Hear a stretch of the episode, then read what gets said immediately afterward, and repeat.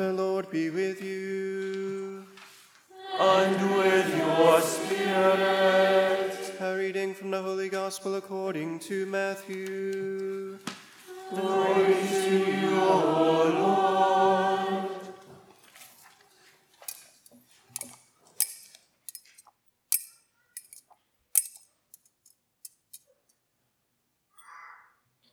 Jesus said to his disciples, "Take care not to perform righteous deeds in order that people may see them.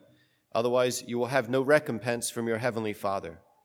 When you give alms, do not blow a trumpet before you as the hypocrites do in the synagogues and in the streets to win the praise of others.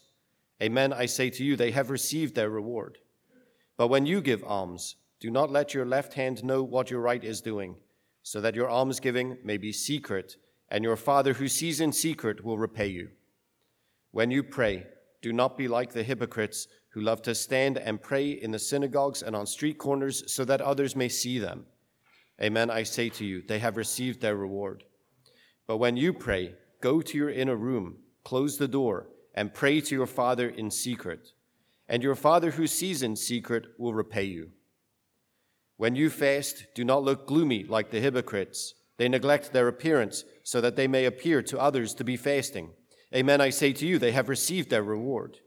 But when you fast, anoint your head and wash your face, so that you may not appear to be fasting, except to your Father who is hidden, and your Father who sees what is hidden will repay you." The Gospel of the Lord.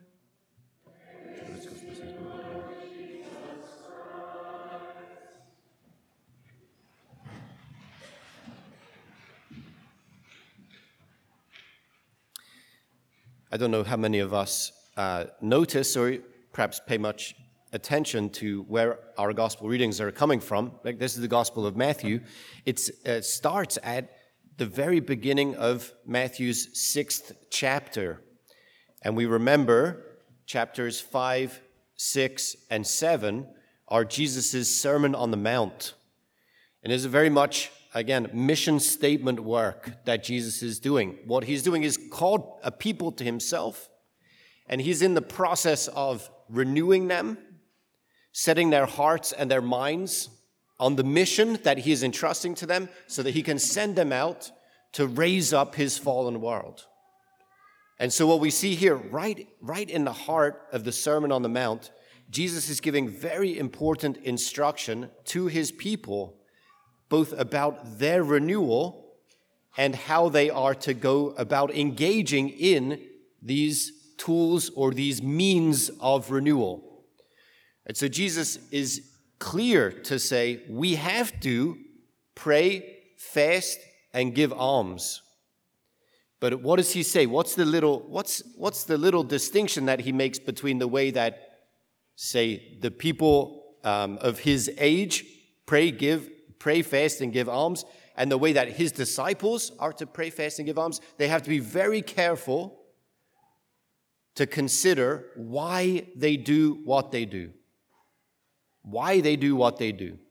So, we'll take it as a given, my friends.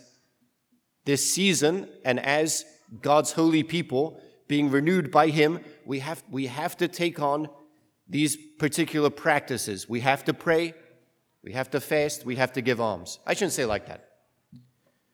As God's holy people, we get to pray, we get to fast, and we get to give alms. Because these are tremendously positive things for us to do. They help orient us to the mission that Jesus is entrusting to us, which is that we are called to live out lives of great love with his power, with his strength at work in us and working through us. We're to give our whole heart and our life to God in praise, and we're to pour ourselves out in service, loving everybody that he entrusts to our care. And in order to keep us fit for the task, we take on these practices. We pray, we fast, we give alms. But again, be careful why we do what we do. Because even engaging these serious penitential practices, we can do them for the wrong reason. And that will, that will make us worse than when we began. If we go about these practices simply to win the acclaim of others, so that others might see us, wow, how wow, What amazing penances you're doing this Lent. Wow, you, you're so good. Wow. Oh, you look so you look so disheveled. Maybe you're not sleeping so much for Lent. Did you decide to sleep on the floor for Lent?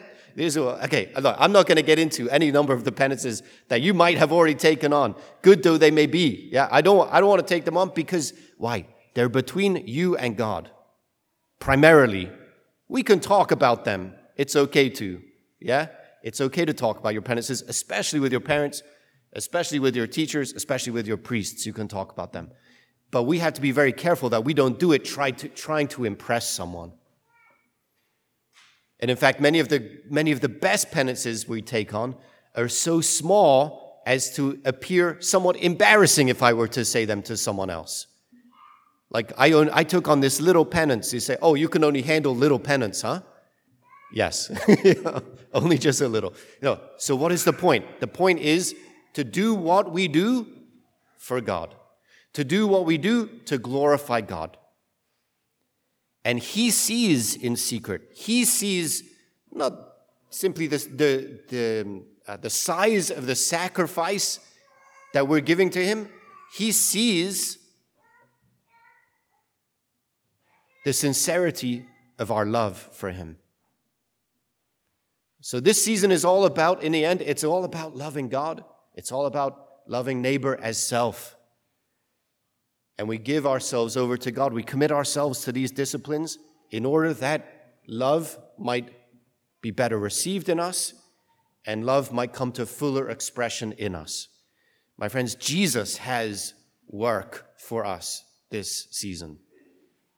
And as he calls us to himself, we keep our hearts and our minds focused on him, trained on him. And then our whole life, these these. means of penance uh, helping us to discover that the whole of our life can be lived in joyful service of him who has not only made us, but redeemed us and set us apart for his service.